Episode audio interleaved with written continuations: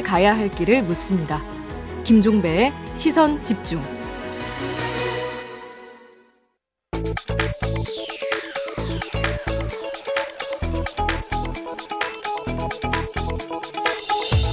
네, 매주 화요일에 만나는 정치 견제학 시간입니다. 김재원 국민의힘 최고위원 모셨습니다. 어서 오세요. 안녕하세요.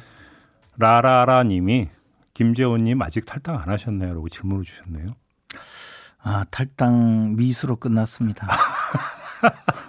탈당 미수입니까? 아니 저 뭐 예정으로 발표만 하고 네. 사실은 저 결행할 수가 없는 상황이었죠. 네, 아니 가시긴 어딜 가요? 저희 방송 놔두고 탈당하면 저희 방송 못 나오시잖아요. 그러니까 매주 화요일에 국민의힘 최고위원 이렇게 이제 그 자격으로 이제 나오셨는데. 잘 알겠습니다. 네. 어디 가지 마시고 그냥 갈 데도 없어요. 알겠습니다. 좀 씁쓸하십니까? 괜찮습니다. 네, 넘어가겠습니다. 네. 단일화 하는 겁니까? 안 하는 겁니까? 아, 그 부분은 사실 굉장히 그, 저, 조심스러운 이야기예요. 음. 왜냐하면 단일화가 필승 카드라는 것은 모두가 알고 있지만, 음. 과거 보면 그 상대방인 안철수 후보가 굉장히 단일화 과정이 힘든 분이거든요. 그러니까 이제 예, 를 들어. 힘들다 하면. 그러니까 예를 들어 과거에 보면 DJP 연합 이런 것은 그 두 정치인이 만나서 충분히 협의가 되는데 음. 제가 아는 안철수 후보는 굉장히 힘든 분이에요. 대화를 해서 음. 합리적으로 어떤 상황을 함께 만들어가기가 힘들고 또 의기투합형은 아닙니까? 우리가 이제 흔히 이야기할 때 뭐 안동설 이런 말이 있잖아요.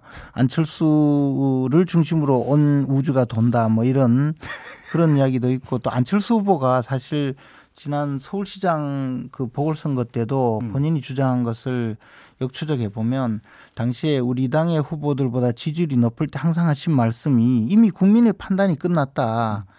어, 그러므로 지지율이 높은 내가 가는 것이 당연하다. 음. 그렇게 하면서 단일화를 압박했거든요. 그렇게 하신 말씀이 있어서 그때 단일화가 되었는데 지금은 그러면 지지율이 뭐 이미 다 끝났잖아요. 그러면 당연히 단일화에 어, 그 협의를 하시고 그에 대해서 어떻게 하자고 입장을 내놓으면 단일화가 좀 이루어질 수 있는데 음. 그런 분이 아니거든요. 또, 또 다른 말씀을 하실 가능성이 있고 가장 문제는 단일화를 공식화할 때는 우리 윤석열 후보가 지금 야권 단일 후보로서 사실상 그 야권의 1위 후보 또는 지금 현재 4명의 유력 주자들 중에서도 음. 1위 후보로서 앞서가고 있는데 이런 페이스를 조금 놓치고 단일화 국면으로 빠져들어서 누가 어, 후보가 되어야 음. 되느냐 이 논쟁으로 가는 것 자체가 굉장히 부담스럽고 힘든 거죠. 그렇기 때문에 네. 좀더 구체적으로 말씀드리자면 단일화 논쟁은 어, 버리지 않고 단일화가 이루어진다면 음, 그것은 가능하다는 거죠. 그런데 그럼에도 불구하고 국민의힘 안팎에서 단일화 얘기가 먼저 나오고 있잖아요. 그러니까 조용히 단일화해야 된다라고 조용하지 않게 이야기하고 있잖아요. 그렇기 때문에 단일화 이야기를 함부로 꺼내지 않는 것이 좋다는 거죠. 제 생각은요. 혹시 그래서 이만큼이라도 접촉이 있었습니까? 안철수 후보 쪽하고?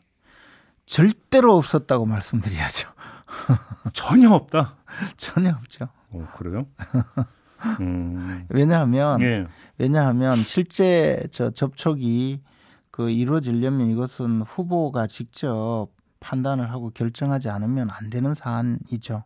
그런데 어차피 이제 그 14일이면 후보 등록 마감이잖아요. 네. 그다음에 그 투표용지 인쇄가 28일부터 시작이 되는 걸로 알고 있기 때문에 네. 27일까지가 마지노선이라고 봐야 되지 않겠습니까? 아무리 늦게 잡는다더라도. 저는 뭐 투표일 전날까지도 음. 어, 가능하다고 생각하는데요. 음. 이게 이제 그 우리 당의 윤석열 후보가 앞서고 있는 건 사실이지만 지금 지방 권력 전체를 음. 기초자치단체의 대부분을 어, 민주당이 차지하고 있고 그 그런 구도가 현장 투표에서는 민주당이 굉장히 유리할 수밖에 없는 구도예요. 음.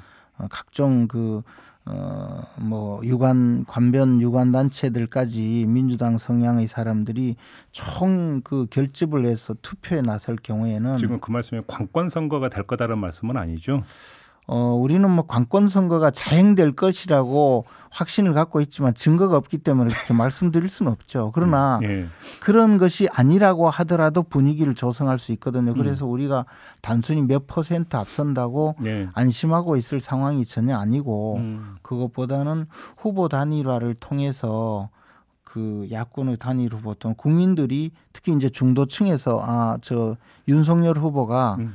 어, 그 확실한 정권 교체의 대안이구나라는 인식을 심어줄 수 있도록 만들어가는 것이 필승 전략이라고 보거든요. 아니 국민의힘 입장에서는 윤석열 후보 중에서 가장 깔끔한 건 단일화 없이 그냥 이기는 게 가장 깔끔한 거잖아요. 제가 말씀드렸다시피 지금도 그런 상황이라고 확신을 갖고 있지만 예. 그러나 예. 어. 국민들이 보기에는 윤석열 후보로서 단일화까지 되었으니 중도층도 모두 어, 정권 교체를 생각하는 모든 분들은 윤석열의 아래 모이자라고 만들어줄 수 있다면 그것이 최고의 알겠습니다. 카드라는 것이죠. 근데 하나만 더 여쭤볼게요. 안철수 후보는 단일화 생각이 조금이라도 있는 것 같습니까? 아닌 것 같습니까? 최고위님은 어떻게 분석을 하세요? 당연히 있다고 생각합니다. 있다고? 네. 오. 지금 이대로 가면 결과는 뻔한 거잖아요. 그러면 어제 아니 공개적으로 이야기하는 거 보니까 진정성이 없다라는 멘트는 그러면 조용히 찾아오라라는 뜻이 담겨 있다고 보십니까? 어쨌든 안철수 후보는 굉장히 힘든 분이에요. 함부로 찾아가시면 안 돼요. 그럼 아, 듣는 안철수 후보 얼마나 기분 나쁘겠어요 지금 그 말씀이. 아 그만큼 우리가 준비해서 음. 안철수 후보님의 마음을 잘 헤아려서 네. 가야 되지. 그냥 알겠습니다. 예를 들어 안철수 네. 후보님 보고 좀 지지율이 낮으니까 그냥 들어가세요 이렇게 접근해서는 안 된다는 거죠. 알겠습니다. 그러면 거꾸로 지금 이재명 후보가 김종인 전 선대위원장 만났잖아요. 네. 어떻게 보세요? 왜 만났다고 생각하세요? 뭐 지금 한 표라도 아쉽고 음. 김종인 어, 위원장께서 손을 들어주면 얼마나 또 고마운 일이고 도움이 된다고 생각하시겠습니까? 음. 근데 김종인 위원장의 그 반응이 그잖아요. 예, 괜히 와서 한 사람 만난 게 머리 대수로운 일이냐. 농담했다고 했죠. 잡담했다고 그러더라고요. 아, 잡담. 예. 네. 농담이 그러니까, 아니라 잡담. 네, 그러니까 뭐 그냥 어 보시기에는 모양 내러 왔다. 음. 어 지금 이게 김종인 위원장만 찾아가서 진지하게 두 번 세 번 찾아간 게 아니고 음. 어 그저께는 김종인, 어제는 이상돈, 오늘은 뭐 윤여준, 윤여준 네. 이렇게 음. 그러니까 사진 찍으러 가는 거죠. 아니면 아. 한 줄 내기 위해서 나는 음. 이렇게 많은 사람을 찾아가고 있다. 음. 이런 경우에는요. 그 만나는 분들이 더 불쾌해져요. 아 그래요? 예. 그렇게 보시는 겁니까? 그렇죠. 음. TV 토론 좀 통 크게 좀 하지 왜 그러니까 여러 가지 이야기가 왜 나옵니까 도대체?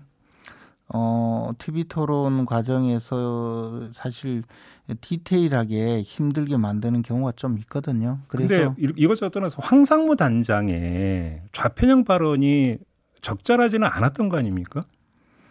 어, 제가 그 이야기를 직접 듣지 않아서 잘 예. 모르겠습니다. 또 어, 무슨 어떤 또, 입장에서 또 피해가시네. 어떤 입장에서 말씀하셨는지는 예. 모르겠어요. 아니 기자협회가 좌편향돼 있고 JTBC가 좌편향돼 있다. 어, 그러니까 화가 많이 났던데 보니까 기자협회는 JTBC 같은 경우는 음, 그 JTBC가 좀 더 분발해서 이제 그런 이미지를 겪지 않도록 하시면 좋지 않을까. 지금 또 생각을 아니 합니다. 그러면 그런 이미지를 지금 JTBC가 얻은 저는 그런 생각이 없는데 일정하게 책임이 좀 있다라는 말씀으로 들릴 수 있어요. 저는 그런 생각이 없는데 일반의 평가가 그런 면이 조금 있었던 모양이죠. 뭐. 어 그렇게 보세요? 음 아무튼 근데 뭐 제사상 그 저 보도를 하는 거 보니까 굉장히 또 전혀 그렇지 않는 기자도 있고 그런 모양이에요. 그 어제 JTBC도 보도 보니까 이재명 후보 검증권 쓰고 윤석열 후보 검증권 쓰고 70건으로 똑같았다고 그렇게 평가 보도를 하던데. 또뭐그그 내용과 방식의 차이가 있을 수는 있죠. 건수의 차. 어. 아니 근데 저 음. JTBC가 그 보도한 내용 보면요. 음. 그 제사상을 그, 그 7급 공무원에게 예, 뭐, 준비하도록 예. 했다는 내용 있잖아요. 예. 그것은 굉장히 의미 있는 보도 같았어요. 그러니까 자 그러면 김혜경 씨 논란으로 자연스럽게 넘어가는데 문제의 본질이 뭐라고 보십니까? 이게 그 제가 어 노태우 정권 초기 1988년부터 음. 어 1992년까지 경북도청에 근무했어요. 어. 그래서 이제 그때 당시에는 저 지방자치제 시행 전에 관선 때였거든요. 네. 그때는 네. 그 지사가 정말 왕처럼 했어요. 군림했어요. 음. 그리고 그 저 지사 공관이 도청 관사 도청 군위에 있었거든요. 그러니까 정말 저 그 지사가 그 굉장히 어 군림하던 시절이었는데 저는 그때 겪었던 모습이 요즘도 경기도에 음. 있구나 하는 느낌을 받았어요. 네.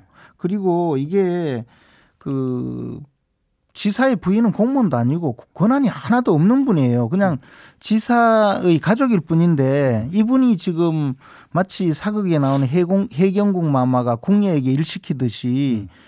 몸종을 거느리듯이 7급 공무원에게 일을 시킨 것 아닙니까? 네. 이 모든 것은 불법행위예요. 더군다나 뭐 카드 깡이라고 하던데 카드 깡이 아니고 카드를 도청 카드를 가지고 저 그 물건을 사서 개인적으로 착복한 거거든요. 음. 근데 이런 행위가 금액이 좀 작다고 하더라도 이게 바늘 도둑이 소도둑 되잖아요. 음. 이 바늘 도둑이 저 들어가서 나라 살림을 하면 소도둑 될 거 아닙니까? 음. 근데 지금 이 내용을 보면요. 완전 전부 불법 행위인데다가 이게 김혜경 씨가 지시를 해서 이런 일이 벌어졌다면 형사적으로 강요죄에 해당되고요. 이재명 후보가 직접 지시했다면 직권남용죄, 강요죄, 그리고 물론 업무상 횡령죄 뭐뭐 뭐 온갖 그 범죄가 되거든요.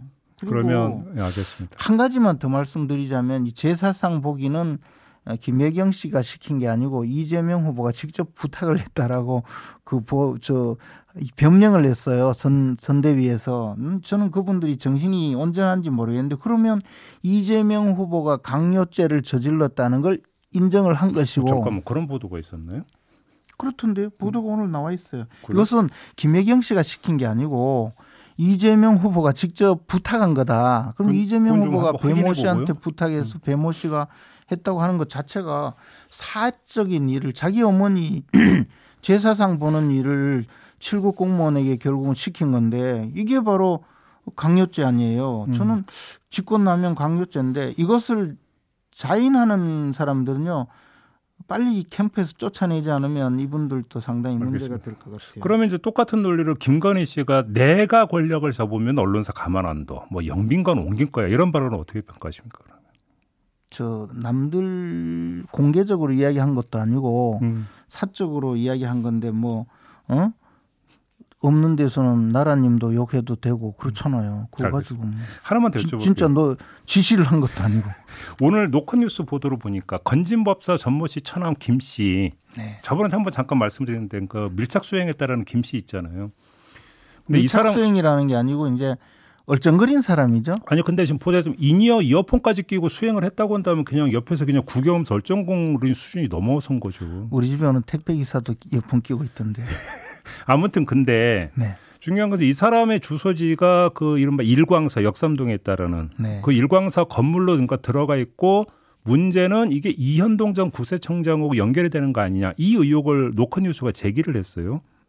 계속 계속 좀 더 해서 구체적으로 어떻게 연결이 됐고 음. 이현동 그분이 저 기소가 됐잖아요 검찰에 의해서 분리 기소가 돼서 무죄를 받았는데 그때 서울중앙지검장이 윤석열 후보였고 그 결국은 분리 기소를 한 배경에 일광사가 중간 접점이 돼가지고 이현동 전 국세청장과 윤석열 당시 서울중앙지검장이 연결된 거 아니야 이런 의혹인 것그 같은데 그 기사를 봤는데 음. 저도 어 국정원 특수활동비 사건으로 재판받아서 무죄를 받았거든요. 음.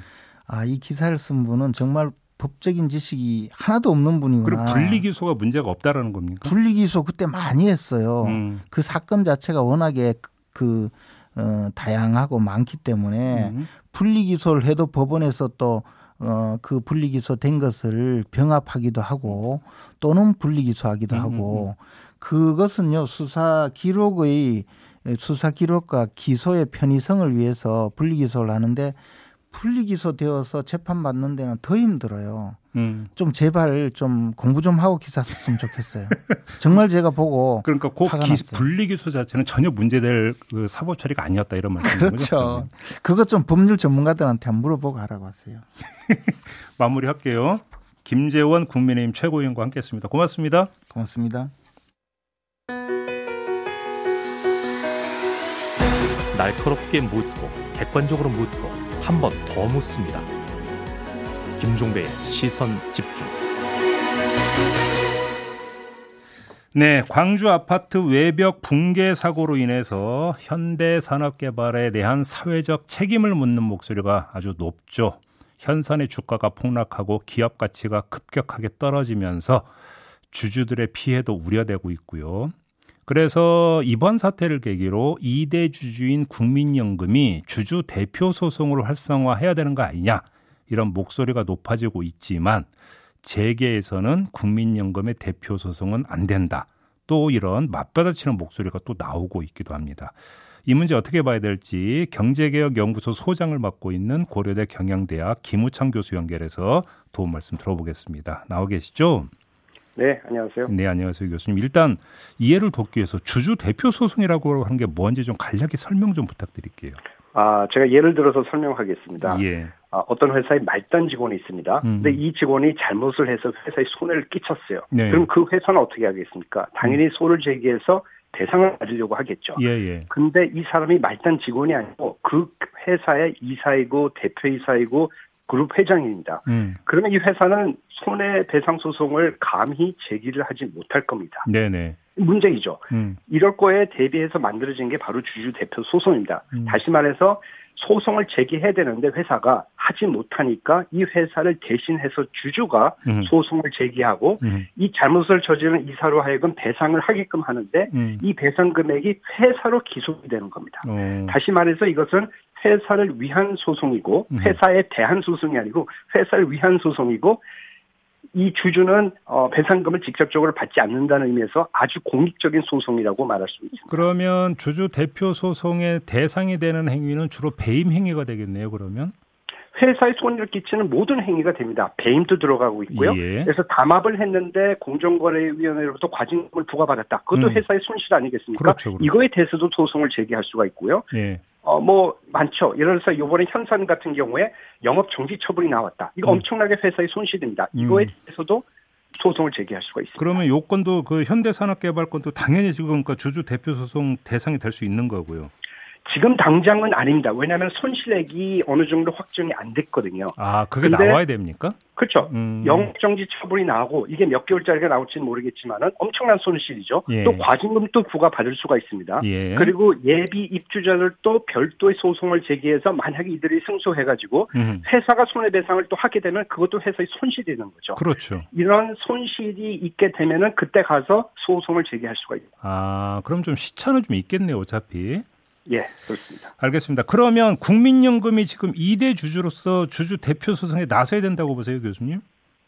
어, 종국적으로는 나서야 된다고 봅니다. 예. 이제 뭐 결국 과징금이 어느 정도로 나오고 영업정지 처분이 어느 정도로 나올지 모르겠지만은 네. 어, 소송에 실익이 있다고 판단이 되면은 음흠. 뭐 실익이 있겠죠. 네. 소송을 제기해야 됩니다. 왜냐하면은 지금 현산이 뭐 일단 뭐 많은 사람들이 피해를 줬죠. 그래서 현상이 상당한 경제적인 손실을 어, 부담을 하게 되는데 예. 사실상 회사가 손실을 끼친 책임 있는 게 아니고 이 회사의 중요한 의사 결정을 한 이사들과 대표이사와 최고 경영자들이 사실은 주범이지 않습니까? 네네. 이들이 감독 책임을 다하지 않은 거죠. 음. 사업에 안정을 가하고 품질 관리해야 되는 종국적인 책임은 이들에게 있는데 이들은 아무런 금전적인 손실을 보지 않습니다. 음. 그렇기 때문에 그분들을 상대로 회사를 대신해서 국민연금이 소송을 제기해야 되는 거죠. 그런데 지금 전경련이 어제 좌담회를 하나 열었어요. 그러니까 그 국민연금의 대표 소송 해야 되나 말아야 되나 이런 주제로 좌담회를 했는데 국민연금공단 14대 이사장을 지낸 최광 교수가 뭐라고 이야기를 했냐면 국민연금은 기업 경영에 개입할 수 없고 개입해서도 안 된다 이렇게 반대 입장을 표명을 했다는데 이런 목소리는 어떻게 평가하세요?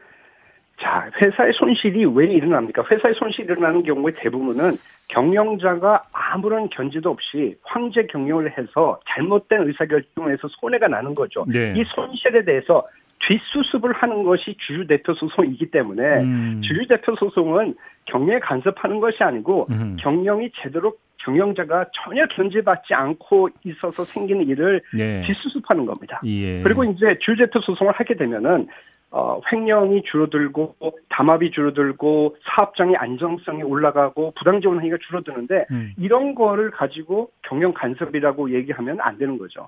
근데 좀그이 전부터 나왔던 재계 쪽 목소리가 이런 이런 논리가 있잖아요. 국민연금공단 뒤에 정부가 있는데 국민연금공단이 이런 식으로 주주 대표 소송 걸거나 이런 식으로 자꾸 경영에 간섭하면 결국은 또 관치가 발생하는 거 아니냐 이런 논리를 계속 내세웠잖아요. 이건 어떻게 평가를 해야 될까요? 네, 요번에 이제 그 주유대표 소송에 있어서 결정권을 갖게 되는 거가 만약에 이제 규정이 개정이 되면은 수탁자 책임 전문위원회입니다. 네. 근데 수탁자 전, 어, 책임 전문위원회의 구성을 보면은 네. 정부 위원은 한 명도 없고요. 음. 아홉 음. 명으로 구성이 돼 있는데요. 음. 세 음. 명은 재계 단체가 추천한 인사들입니다. 음. 재계 인사들이 세 명이 들어가고 노동조합 단체가 추천한 사람이 3명이 들어가 있고요. 중립적인 지역 가입자 대표가 3명이 들어가 있어서 예. 어느 한 이해 집단에 의해 가지고 의사결정이 자지우지 되지가 않습니다. 예. 오히려 너무 저 균형이 잘 이루어져 가지고요. 음. 과감한 의사결정을 못하는 구조가 있기 때문에 뭐 어. 정부가 뒤에 있기 때문에 정부 입맛대로 회사의 경영에 간섭한다. 어, 절대 있을 수 있는 얘기가 아닙니다. 혹시 주주 대표 소송 이전에 혹시 선례가 있습니까? 어, 국민연금은 단 한 건도 제기한 적이 없습니다. 어, 지금까지? 아직까지도. 어, 그래요? 그럼 만약에 국민연금이 주주 대표 소송을 포기를 하면 그냥 소액 주주들이 모여서 할 수도 있습니까 혹시? 그렇죠. 소액주주들이 모여서 할 수가 있는데요. 네. 아, 무임승차의 문제가 있는 거죠. 네. 내가 갖고 있는 집은 얼마 되지도 않기 때문에 내가 참여한다고 해서 뭐 도움이 될까? 다른 사람이 하면은 내가 덕을 보지. 뭐 음. 이런 심리가 있기 때문에 네. 소액주주를 모아가지고 소송을 제기하는 거는 굉장히 어렵습니다. 어, 그래요? 현실적으로 어렵다 이런 말씀인 것 같고요. 네. 아, 교, 불가능은 아니지만 현실적으로 어렵습니다. 알겠습니다. 교수님이 연결한 김에 요즘 이제 그 정치권에서 이제 조금씩 이야기 나오는 국민연금 개혁 있잖아요. 네. 이건 어떻게 생각하세요? 아, 국민연금 개혁은 두 가지 가치가 충돌하고 있는 거기 때문에 예. 어느 한쪽 입장에서 얘기하는 거는 사실 좀 무책임한 얘기고요. 음. 무슨 얘기냐면은 어, 이 수지가 굉장히 불균형을 이루고 있습니다. 네. 어, 고갈 시점이 다가오고 있고 왜냐하면 급여가 많고 보험료는 적기 때문에 음. 그 문제를 해결해야 되는 한 가지 입장이 있는 반면에 네. 이것을 개혁하기 위해서 더 많이 내고 덜 받으면은 결국 용돈 연금에 불과하게 되기 때문에 이게 그, 런 국민연금을 유지하는 이유가 뭐냐? 그렇죠. 이두 가지 가치가 충돌하고 있기 때문에 굉장히 어려운 문제이고 음. 한쪽 입장에서만 이것을 주장하면 안 된다고 생각합니다. 아 근데 뭐 지금 저번에 TV 토론에서 나온 거 보니까 이제 뭐 예를 들어서 공무원 연금이니 사학 연금이니 군인 연금하고 합치는 방안도 이야기가 뭐 나오고 이러던데 이 방향은 어떻게 평가하세요? 어, 그것도 사실 어, 충분한 검토를 해서 해야 되는 거고요. 예. 그러니까 기존의 그래서 이제 공무원 연금하고 사학 연금에 가입한 사람들의 재산권을 침해할 수는 없는 거고요. 그건 음. 위헌이 돼버리는 거고 음. 그게 아니고 이제 가입하는 사람들 아니면 지금부터 불입하는 금액에 대해서 어떻게 할 것이냐 그건 논의를 할 수가 있습니다. 네. 근데 이것도 사실은 어, 어떤 기대 이익이 있는 거기 때문에 예. 굉장히 조심스럽게 다뤄야 될 문제라고 생각을 합니다. 그러니까 그러면 이제 매달 내는 보험료를 올릴 거냐 아니면 이제 그 65세에서 받아가는 보험금을 줄일 거냐 아니면 네. 둘다 조정할 거냐 결국 이 선택지는 이렇게 되는 거잖아요. 단순화하면. 그렇죠. 어, 그렇기도 하고요. 네. 뭐 아주 그 과감한 처방들도 있을 수가 있습니다. 그래서 이제 국민연금 계획을 할때 예. 용돈 연금으로 전락해서는 안 된다. 음. 따라서 급여를 줄이진 않는다. 음. 그러면은 나중에 결국 빵꾸가 날 텐데 그걸 어떻게 할 거냐? 아니 그걸 국가가 책임져야 되는 거고 음. 결국 뭐 부채를 발행할 수밖에 없는 거 아니냐 이런 얘기를 하는 사람들도 있기 때문에 예. 저는 단순하게 생각할 문제는 아니라고 생각합니다. 참 어려운 문제네요. 교수님 말씀을 잠깐 들어봐도 이게 어디서부터 실타리를 풀어야 될지 참 어렵다 이런 느낌이 확 오네요. 예. 참 어려움. 그런데 고갈이 되는 건 맞는 거죠? 지금 현재 그 수지를 그대로 갖고 가고 출산율을 그대로 가지고 간다면 고갈이 됩니다. 아이고 손을 보긴 봐야 된다는 이야기가 되네요. 알겠습니다. 네. 자 이건 뭐 워낙 큰 문제이기 때문에 짧게만 한번 여쭤봤고요. 나중에 따로 기회를 잡아야 될 것 같습니다. 자 오늘 말씀 여기까지 드릴게요. 고맙습니다, 교수님. 네, 감사합니다. 네, 지금까지 고려대 경영대학 김우찬 교수와 함께했습니다. 시선집중 2부 마무리하고 8시 3부로 이어가겠습니다. 3부에서는 민주당 선대위 총괄 선대본부장을 맡고 있는 우상호 의원과의 인터뷰가 예정돼 있습니다. 잠시만요.